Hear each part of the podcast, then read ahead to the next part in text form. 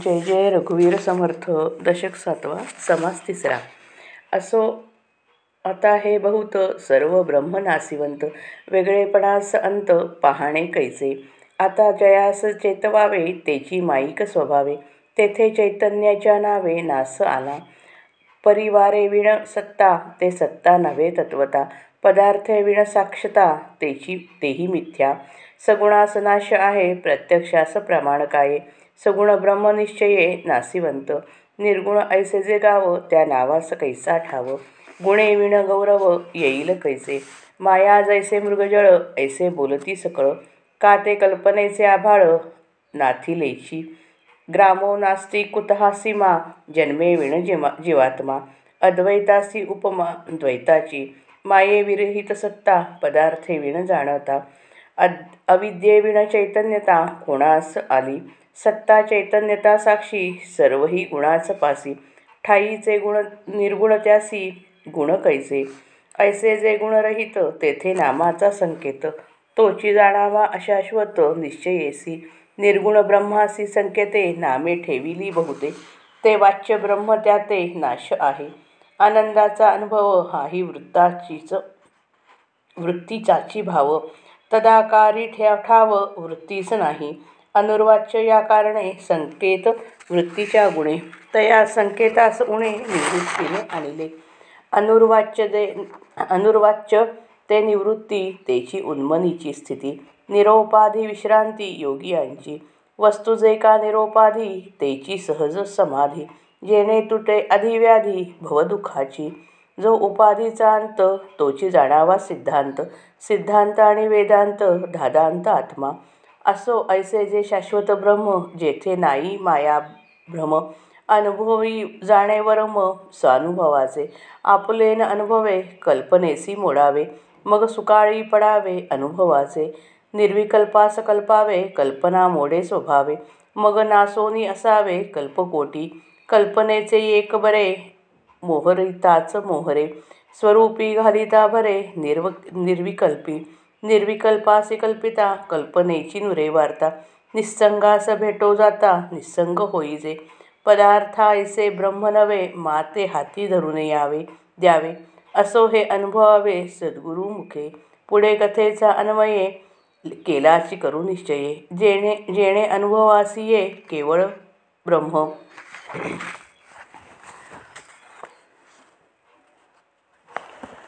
याहून अधिक सांगायचे कारण नाही. तात्पर्य इतकेच की सर्व ब्रह्म नाशिवंत आहे. सर्व ब्रह्म नाशिवंत आहे हे वेगळेपणाने पाहणारा जो द्रष्टा तोच जर अंतवत अंतवंत आहे तर नाशिवंत सर्व ब्रह्म पाहणारा उरतच नाही. चैतन्य ब्रह्म ज्या दृश्याला ज्या दृश्य विश्वाला चैतन्य जिवंत ठेवते ते विश्व खरे नाही.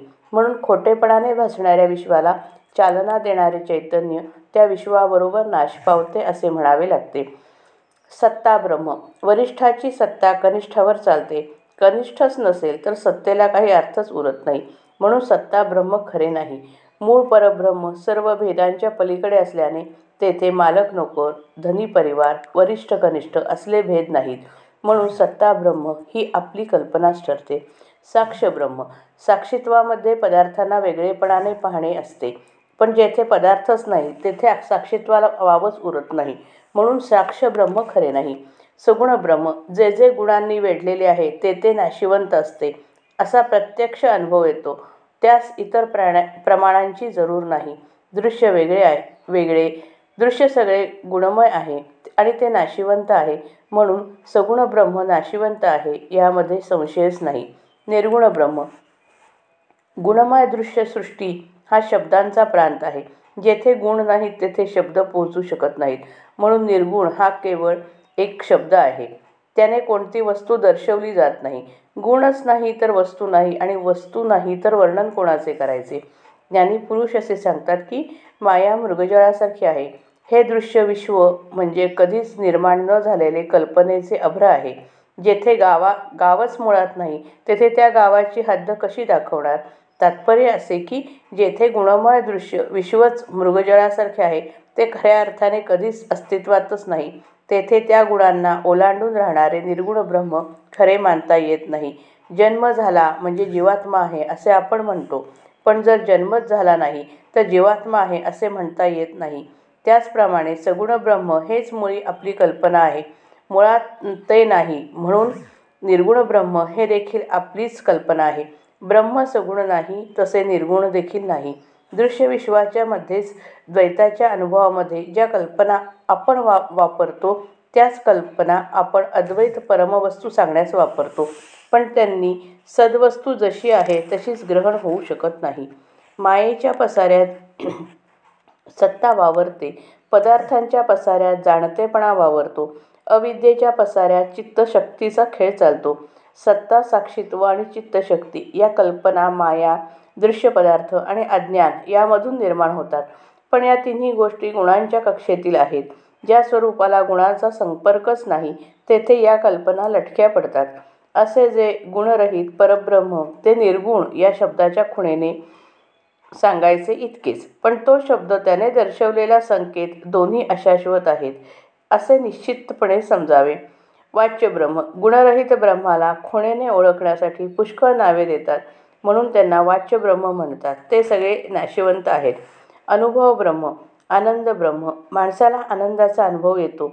त्यावेळी मी आनंदाचा अनुभव घेतो अशी त्रिपुटी त्यामध्ये असते. अनुभव घेणारा मी ज्याचा अनुभव घ्यायचा तो आनंद आणि प्रत्यक्ष अनुभव असे तीन घटक वेगळेपणाने भासतात. म्हणून आनंद ब्रह्म आणि अनुभव ब्रह्म दोन्ही माणसाच्या वृत्तीचे व्यापार असतात. अर्थात ते दोन्ही वृत्तींबरोबर नाश पावतात. तदाकार ब्रह्म ब्रह्माशी तदाकार झाल्यानंतर तेथे वृत्ती राहू शकत नाही. जोपर्यंत अविद्येचा लेश असतो तोपर्यंत वृत्ती निर्माण होतात. त्या वृत्तीला अभ्यासाने तदाकार होण्याची सवय लावली की ती ब्रह्माशी तदाकार होते. परंतु अविद्या संपूर्ण नाहीशी होईपर्यंत वृत्ती पुन्हा खाली येते. याच दृष्टीने ज्ञानी पुरुषांमध्ये देखील पायऱ्या असतात. म्हणून तदाकार ब्रह्मसुद्धा परब्रह्म नव्हे अनिर्वाच्य ब्रह्म. ब्रह्माला जेव्हा अनिर्वाच्य असे म्हणतात तेव्हा वृत्तीच्या अनुरोधाने म्हणून तो शब्द योजतात. सर्वसाधारणपणे आपले पदार्थ ज्ञान वृत्तीपद प्रधान असते. वृत्तीप्रधान ज्ञान अर्थरूप असल्याने कमी जास्त प्रमाणात शब्दांनी व्यक्त करता येते. ते वाच्य असते. परंतु ब्रह्माशी तदाकारता झाल्यावर वृत्ती उरतच नाही. जेथे वृत्तीच उरली नाही तेथे वाच्यता नाही. जे वाच्य नाही ते अनिर्वाच्य होय. अनिर्वाच्य शब्द अखेर वृत्तीच्या संबंधानेच योजला जातो. म्हणून ब्रह्म अनिर्वाच्य आहे हे म्हणणे सुद्धा गौणच समजावे. मन वृत्तिमय असते त्याच्यामध्ये अमूलाग्र बदल होऊन त्याचा मनपणा गेला की निवृत्ती अनुभवास येते. या निवृत्ती अवस्थेला उन्मनी स्थिती म्हणतात. ती शब्दांच्या पलीकडे असते. उन्मनीमध्ये कोणतेही बंधन नाही मर्यादा नाही भेद नाही परिच्छिन्नपणा नाही दृश्याचे सर्व धर्म गळून पडतात उन्मनीमध्ये योगी विश्रांती पावतात. उपाधिशून्य सद्वस्तू स्वतः बनणे म्हणजे सहज समाधी होय. या समाधीने संसारामधील दुःख देणाऱ्या आधिव्याधी सर्व गळून पडतात. सर्व उपाधींचा शेवट होणे हा सा ब्रह्मसाक्षात्कार होय. वेदांताचा अखेरचा सिद्धांत हाच आहे. पूर्व पक्ष उत्तर पक्ष करून सिद्ध होणारे निश्चित तत्व आत्माच असून सर्व प्रस्थानयं प्रस्थानत्रयांचे म्हणजे उपनिषदे ब्रह्मसूत्रे आणि भगवद्गीता यांचे प्रेम प्रमेय आत्मस्वरूपच आहे. शिवाय प्रत्यक्ष अनुभव देखील तसाच आहे. अशा रीतीने चौदा ब्रह्मांचे निरसन केल्यानंतर उपाधिविर उपाधिरहित केवळ शुद्ध ब्रह्माचे थोडक्यात दिग्दर्शन करतात. असो असे जे शाश्वत ब्रह्म आहे त्याचे ठिकाणी मायेचा भ्रम नाही अज्ञान नाही दृश्याचा स्पर्श नाही कल्पना नाही. जे पुरुष शुद्ध ब्रह्माचा साक्षात अनुभव घेतात त्यांना परब्रह्माचे स्वरूप बरोबर आकलन होते.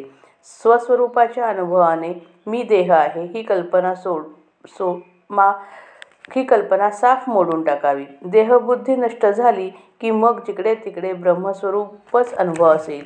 देहबुद्धीची कल्पना नाही करण्यास नाहीशी करण्यास निर्विकल्प ब्रह्मस्वरूपाची कल्पना करावी. त्या अभ्यासाने कल्पना आपोआप नष्ट होते. अशा रीतीने निर्विकल्प बनल्यावर आपण मीपणाने नसून नसूनसुद्धा आत्मस्वरूपाने अंत अनंतकार राहतो. कल्पनेचा एक मोठा चांगला गुण आहे तो असा की ज्याच्याकडे तिचे तोंड करावे. त्याच्याशी ती निर्विकल्प आहे. त्याच्या त्याच्याशी ती तदाकार होऊन जाते. माफ करा. म्हणून तिला स्वस्वरूपाकडे नेली तर निर्विकल्पामध्ये व्यापून जाते. पण जे नि निर्विकल्प आहे त्याची कल्पना करू लागल्यावर कल्पनाच विलीन होते. जे निस्संग आहे त्याची भेट घेण्यास गेलेला स्वतः निस्संगच बनतो. तसेच निर्विकल्प कल्पनेरहित असल्याने त्याची कल्पना करू गेल्यास स्वतः कल्पनाच निर्विकल्प बनते. परब्रह्म हे एखाद्या दृश्य पदार्थासारखे नाही. अर्थात ते उचलून वस्तूप्रमाणे हातात देता येत नाही. सद्गुरूच्या मुखाने ब्रह्मस्वरूप श्रवण करून मग आपण त्याचा अनुभव घ्यायचा असतो. आत्तापर्यंत ब्रह्मस्वरूप कसे आहे हे समजावून सांगितले. तेच अधिक निश्चितपणे समजावे म्हणून पुढील विवेचन केले आहे. ते श्रवण केल्याने केवळ शुद्ध व शाश्वत ब्रह्म अनुभवास येईल. जय जय रघुवीर समर्थ.